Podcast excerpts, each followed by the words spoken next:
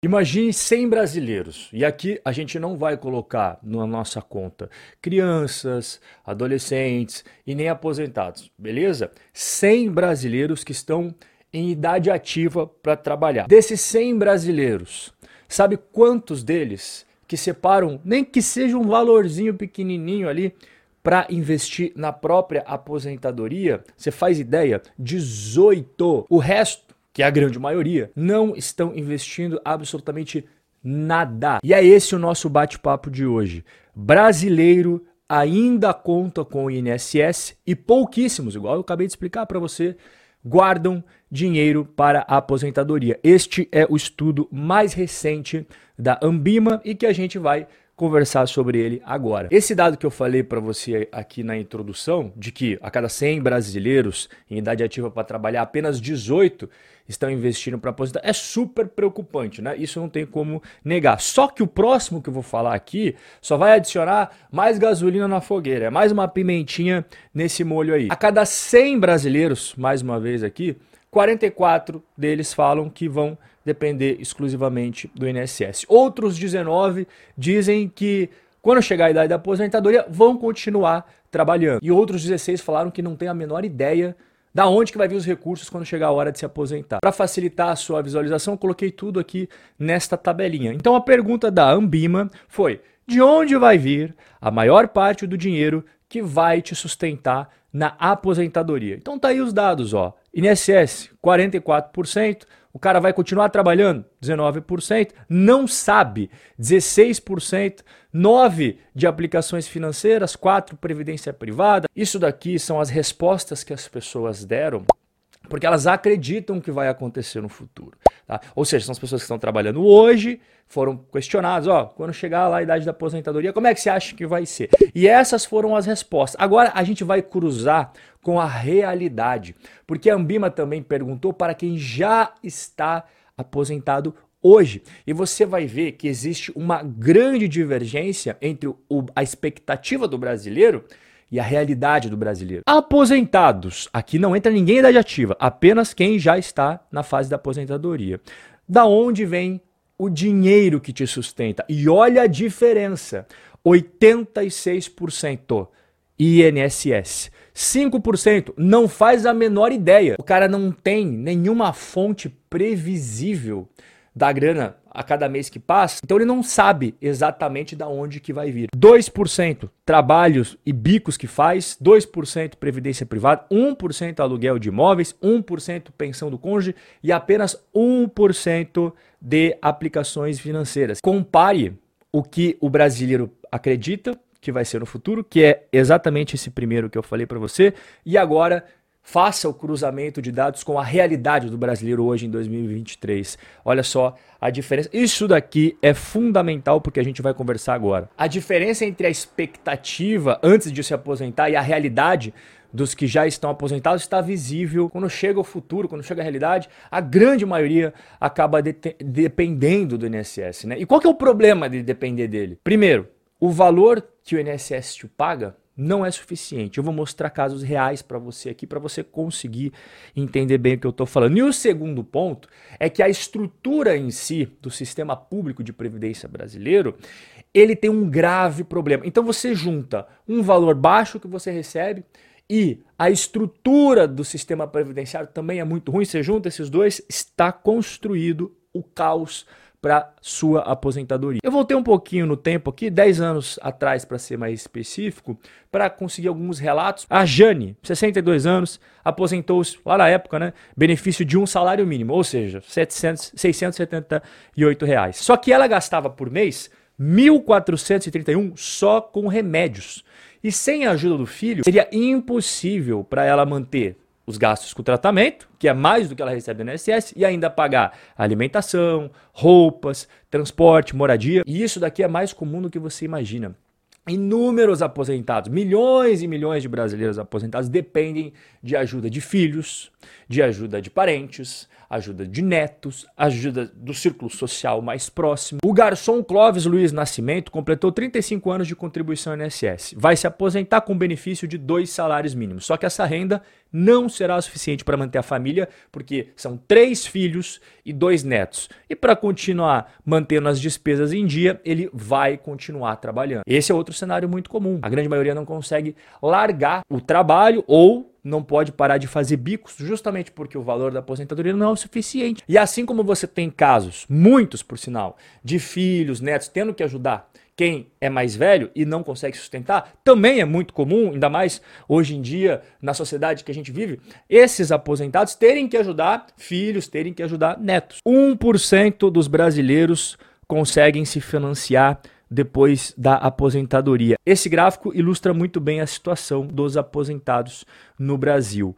46% depende de parentes. Também temos aqui que boa parte deles, ó, 28% dependem de caridade, ou seja, outras pessoas próximas, o círculo social ajudando, 25% aqui são obrigados a trabalhar e apenas 1% são fina financeiramente independentes. Então, o primeiro ponto já ficou bem claro aqui. A grana que você vai receber da aposentadoria oficial do governo não vai ser o suficiente. Agora tem o segundo ponto. Lembra que eu mencionei para você que eram dois pontos? O primeiro a gente já conversou, o segundo é a estrutura em si do INSS. O governo estima que rombo previdenciário vai dobrar até 2060 e analistas veem necessidade de nova reforma. Isso daqui é de 2023. A gente falou sobre isso até num bate-papo anterior. Meio de maio foi divulgado isso pelo próprio governo. Então, aqueles negacionistas que dizem que não existe déficit da Previdência, o próprio governo está falando que existe. Inclusive, o próprio governo falou que para esse ano de 2023 nós teremos um rombo previdenciário de 276 bilhões com B e 900 milhões de reais. E a expectativa é que este rombo, ou seja, arrecada isso, gasta isso, arrecada isso, gasta isso, arrecada... todo ano a mesma coisa. Não tem como terminar bem. E a projeção deles é que isso vai piorar. O próprio governo estima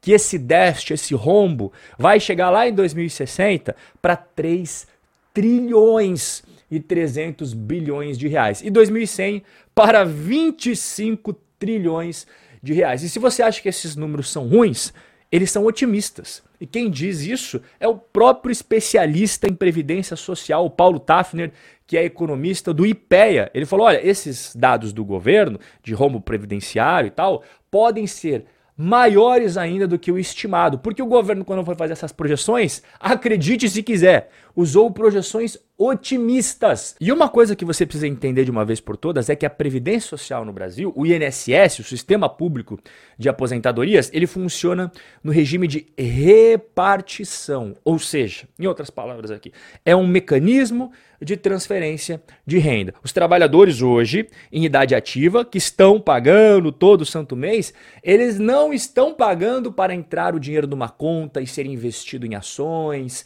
renda fixa e fundos imobiliários para que ele no futuro pegue aquele valor para ele. Não!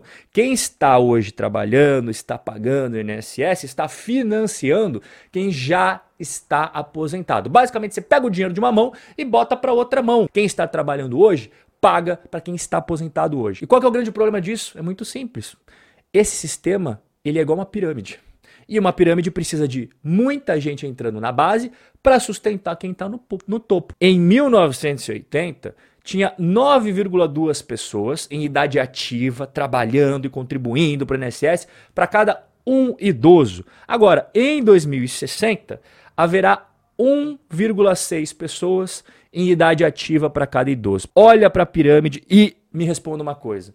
Qual é a chance disso terminar bem? Presta atenção nesses dois gráficos que eu vou mostrar para você agora. O da esquerda é a taxa de fecundidade no Brasil. Então, as mulheres no Brasil, lá na década de 80, tinham na média quatro filhos. Aí na década de 90 caiu para quase três. Nos anos 2000, dois e pouquinho. 2010 já foi abaixo de dois. E desde então, olha aqui a taxa de fecundidade. Tá vendo? Olha aqui onde nós estamos agora. Ó. É menos de dois filhos por mulher. Então tem menos jovens que vão ingressar no mercado de trabalho para financiar esse sistema de pirâmide igual eu mostrei para você. E nós temos do lado direito a expectativa de sobrevida. O que, que significa isso? Quando você bateu uma certa idade, quanto a mais que você vai viver então, lá atrás, as pessoas batiam uma certa idade ó, e viviam um pouquinho mais de tempo. Ah, 9 anos em uns casos, 12 anos.